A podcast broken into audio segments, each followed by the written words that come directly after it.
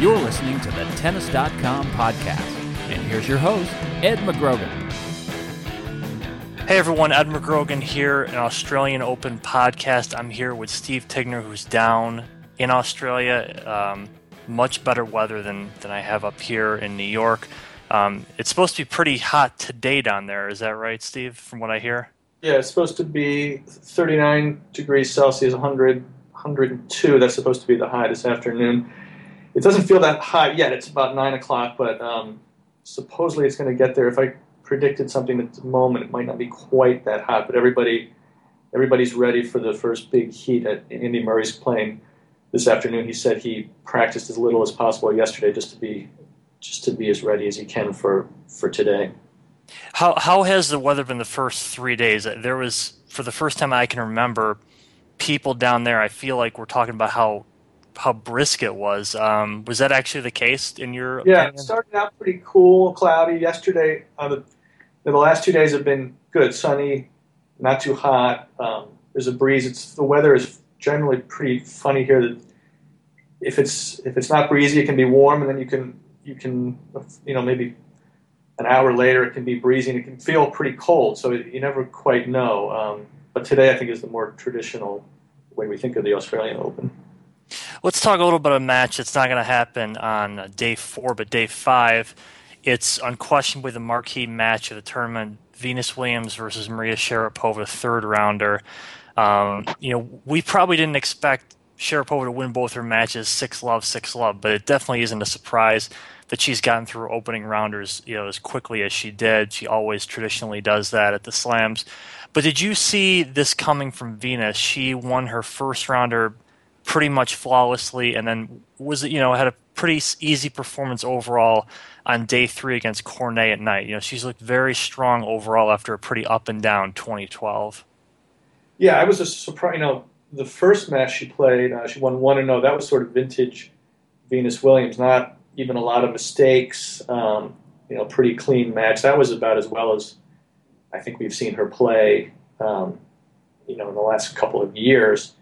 You know, granted the opponent wasn't the best, but um, but this last this last match she wasn't as good. She was a little more of the way we've seen her the last few years, making mistakes. Um, she had a few double faults. She had more errors than winners, but she she kind of um, she kind of manufactured the win. She came forward and, when she needed to, and, and her opponent just couldn't take advantage of any any um, chances she had. So so Maria is playing. If you go by form, you know Maria is playing a better tennis.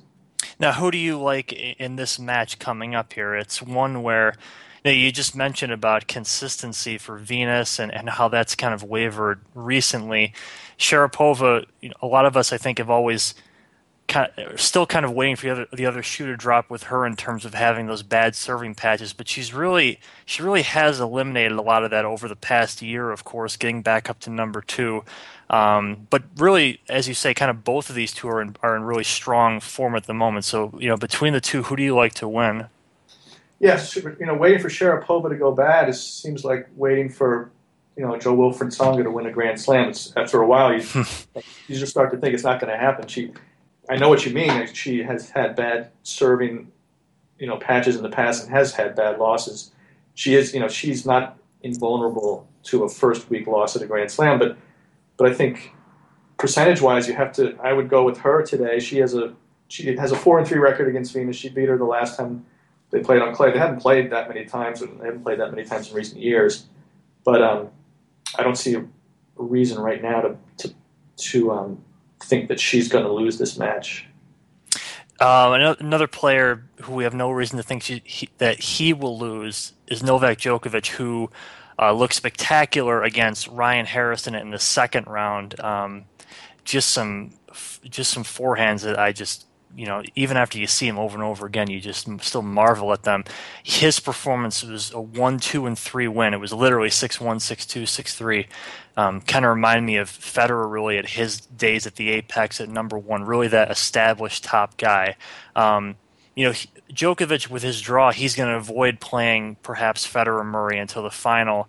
Um, you know, do you see anyone giving him a really serious challenge up to that point? You know, looking ahead, the guys in his half that, in my estimation, are really the only true obstacles are Berdych, um, possibly Ferrer, and perhaps maybe a Janowicz if he does happen to get that far. But it um, it does look pretty good for Djokovic up to this point. Yeah, you would say if Janowicz can can get there, he could trouble him just because of um, how hard he hits the ball. But but I don't really see Berdych. You know, on paper, I don't see you know. Djokovic has lost to Berdych once in his career. Um, he generally doesn't lose to Ferrer anymore. He used to a while ago. I don't, you know, on paper he's just he's a level above those guys.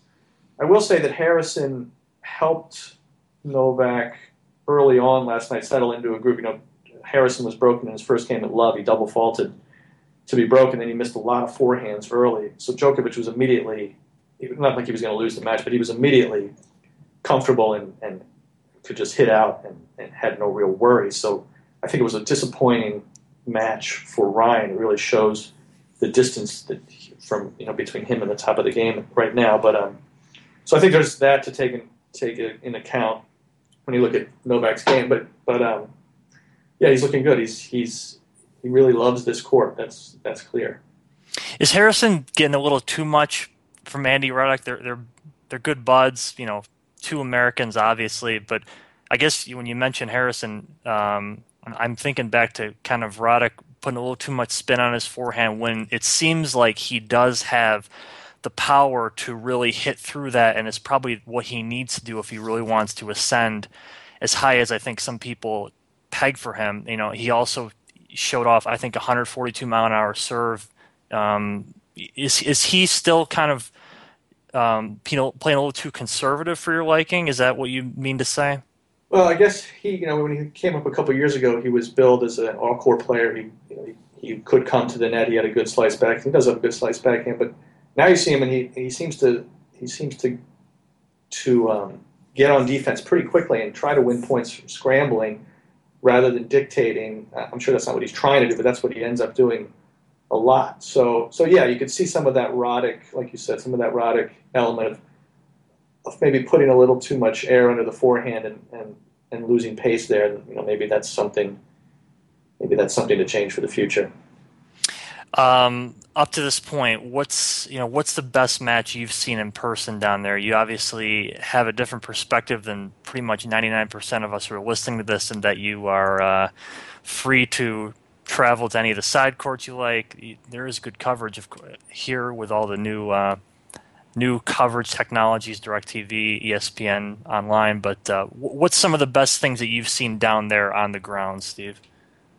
Well, there was the you know the Janowicz um, match against Devvarman was pretty exciting from being up close. It was there was besides you know besides the meltdown and the play itself, there was just the atmosphere there that that there was the there were the Polish fans who were into it, and they sort of inspired Devvarman fans. So you, you almost had the feeling like the scene was getting a little a little um, edgy there in general. Um, also, a good a good match that that um, was played late last night. Uh, uh, Janko Tipsarevic beat Lukas Lacko. A pretty good fall. You know, Tipsarevic was very good against Hewitt, and he didn't play as well in this match, but he ended up he ended up winning in a dogfight, seven five in the fifth set. That that match had a lot of um, a lot of good tennis to it as well.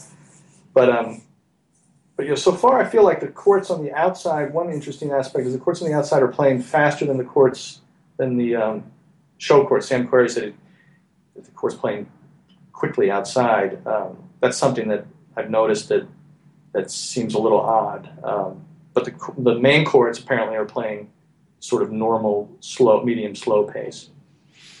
All right. Uh, yeah, I actually, a couple people mentioned that too. Now the now that uh, I think back to kind of to the broadcast there, and uh, you know, of course, all the matches are going to be filtering to the main courts pretty pretty soon with the you know the rounds passing by. But but it is interesting you mentioned that primarily because the Aussie Open has always been um, I guess considered slower than the U.S. Open for sure. Um, if you've seen that, you can you've seen that up close. I mean, is it are the two in your mind comparable at this point? At least the side courts in New York and Melbourne. Well, yeah. I mean, as as far as what a few people have said and what I've seen, the side courts do look pretty quick and, and, and something along the lines of, of the U.S. Open. Whereas what you can see from the from the main court and what some of the top players have said. That's sort of this, that in there is sort of the similar um, Australian Open uh, pace. Uh, I think one thing that gets lost is that different courts, even at the same facilities, can be different, you know, different speeds, and that, that happens at the U.S. Open as well. All right. Um, Steve, thank. We'll catch up. I'm sure after this Venus Sharapova match, and um, look for obviously Steve's reports from uh, Melbourne, keeping tabs, racket reactions, posts, etc. And uh, we'll be back in touch in a few days. Um, that's all for right now. Uh, the Australian Open podcast here on Tennis.com for Steve Tignor. I'm Ed McGrogan. Thanks for listening. You've been enjoying Tennis.com's weekly podcast. Thanks for listening. For all the latest news and events, head over to Tennis.com.